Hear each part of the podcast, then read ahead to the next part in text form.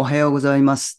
毎朝聖書の御言葉からショートメッセージをお送りする朝マナの時間です。今日はヨハネの目視録第3章20節の御言葉です。見よ、私は戸の外に立って叩いている。誰でも私の声を聞いて戸を開けるなら、私はその中に入って彼と食を共にし、彼もまた私と食を共にするであろう。さあ、7つの教会について述べてきましたけれども、残りの3つの教会です。5番目の教会ですね。サルデスの教会、3章1節から6節です。あなたは生きているというのは名だけで、実は死んでいると指摘されています。信仰はあるけれど死にかけている教会です。だから目を覚ましていて死にかけている残りの者たちを力づけなさいと主は励ましておられます。死にかけているとは霊的な死のことです。それは霊的に眠っている状態のことです。あまりにも眠りが深くて瀕死の状態です。そんな眠り込んだ教会にとって主イエスの再臨は突然のように感じられることでしょう。この教会がかろうじて立っていられるのは少数ではありますが、衣を汚さない者が生き残っているからです。4節です。衣とは行いを意味します。信仰に基づいた清い行いが教会の命を吹き返すことになります。信仰の価値観が軽んじられ、世俗化する中にあって、時代に流されず衣を汚さない少数の存在が教会にとっていかに重要なことでしょうか自分もその一人になろうと決心する者は幸いです。教会の問題点をあれこれと批判するのは簡単なことです。このサルデスの教会も批判にさらされたならいくつもボロが出てくるような教会です。でもその中にあって衣を汚さない者がいるからこそ教会の命が保たれています。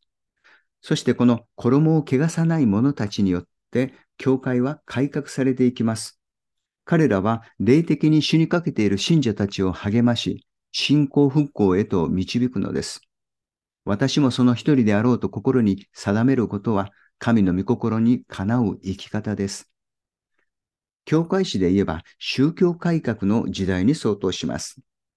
中世の逸脱によって霊的命を失いかけた教会に、誠の命を取り戻そうと取り組んだ時代です。その基本は聖書に立ち返ることです。イエスの愛しなさいとの命令に愚直に立ち続けることです。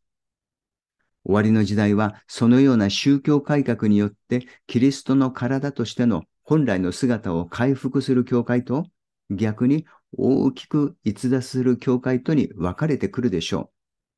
次のフィラデルフィア教会とラオデキア教会はその両者の姿を掲示しています。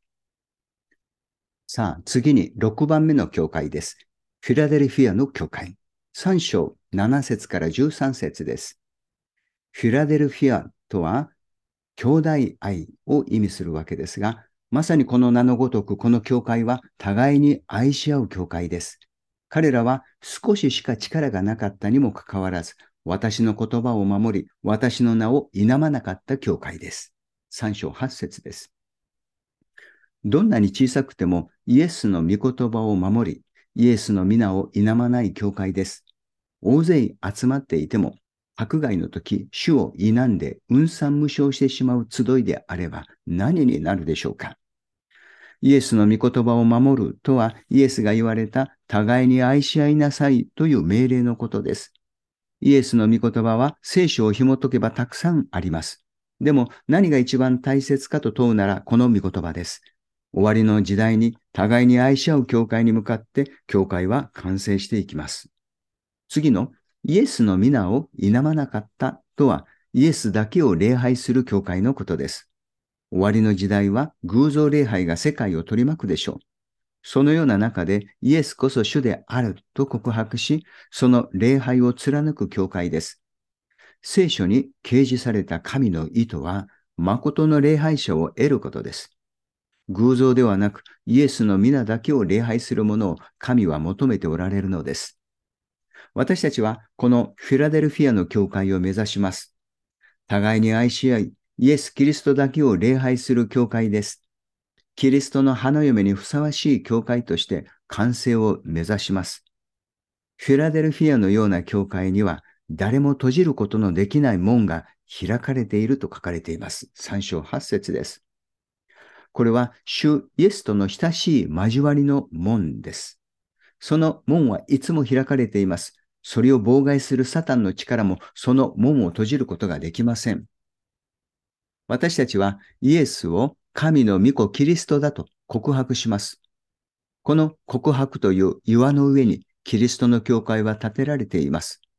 ハデスの門もその教会に打ち勝つことはないとイエスは言われました。つまり、死に至らしめるハデスの門。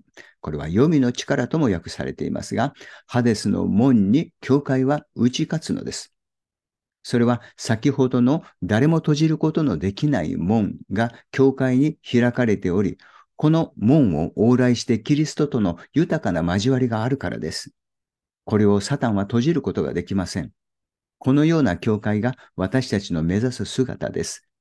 教会史的に見れば最後に完成するキリストの花嫁の教会です。最後に7番目の教会です。ラオデキアの教会。3章14節から22節です。ラオデキアの教会に対しては称賛の言葉がありません。形骸化した教会です。完全に眠った教会です。その目は世の事柄に向いています。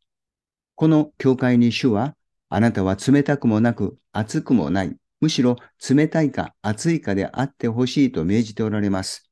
3章16節です。しばし自分がそうなっていないか吟味しなければなりません。当時のラオデキアは裕福な都市でした。地上の豊かさは祝福ですが、しかし、いつの間にか地上の富が主人になってしまいます。ラオデキア教会はそんな教会を表しています。これは富を主人とする教会です。富が主人として居座っているので、キリストは中に入れなくて、冒頭の聖句のように戸の外に立っておられます。教会の中で主人であるべきお方がなんと外に立っておられるのです。ラオデキア教会とは主イエス不在の教会です。そこで主は富を主人としないで地上の富と引き換えにしてでも金と白い衣と目薬を買いなさいと言われます。18節です。金は永遠の命。白い衣は正しい行い。目薬は見えないものを見る目を表しています。もちろん、それらをお金で買えるわけではないのですが、富を主人としないという意味で買いなさいと言っています。主人である富を差し出して得なさいという意味です。さあ、自分自身を点検してみましょう。主イエスは戸の外ですか？それならすぐにでもお迎えしなければなりません。主は親しく私たちと食事をしてくださいます。食事は聖書的には最も親しい交わりを意味します。さて、最後になりますが、すでに主イエスをお迎えしたものの、未だにお入れしたことのない秘密の部屋はありませんか？応接間にはお入れしたのですが、ここだけは主よ、ご覧にならないでくださいとお断りしている部屋はありませんか？そんな部屋の外では主はノックして、この部屋はどうなっているのかね？と尋ねておられます。開かずの部屋はいつの間にか心の闇を作り出してしまいます。光である主イエスに入っていただきましょう。その部屋は過去の出来事で傷ついて暗くなっている部屋です。また自分を守るために過去を美化している部屋です。頑固さゆえに鍵のかかった部屋です。でも大丈夫です。大切なことは光である主イエスに入っていただいて、その部屋を栄光で照らしていただくことです。イエス様は私の中で主人となるべきお方です。だから、どの部屋にも自由に出入りしていただくべきです。なのに、応接間だけお迎えして、客人のように扱われるのは、なんと窮屈なことでしょう。祈りましょう。主よ、私の中で主人となってください。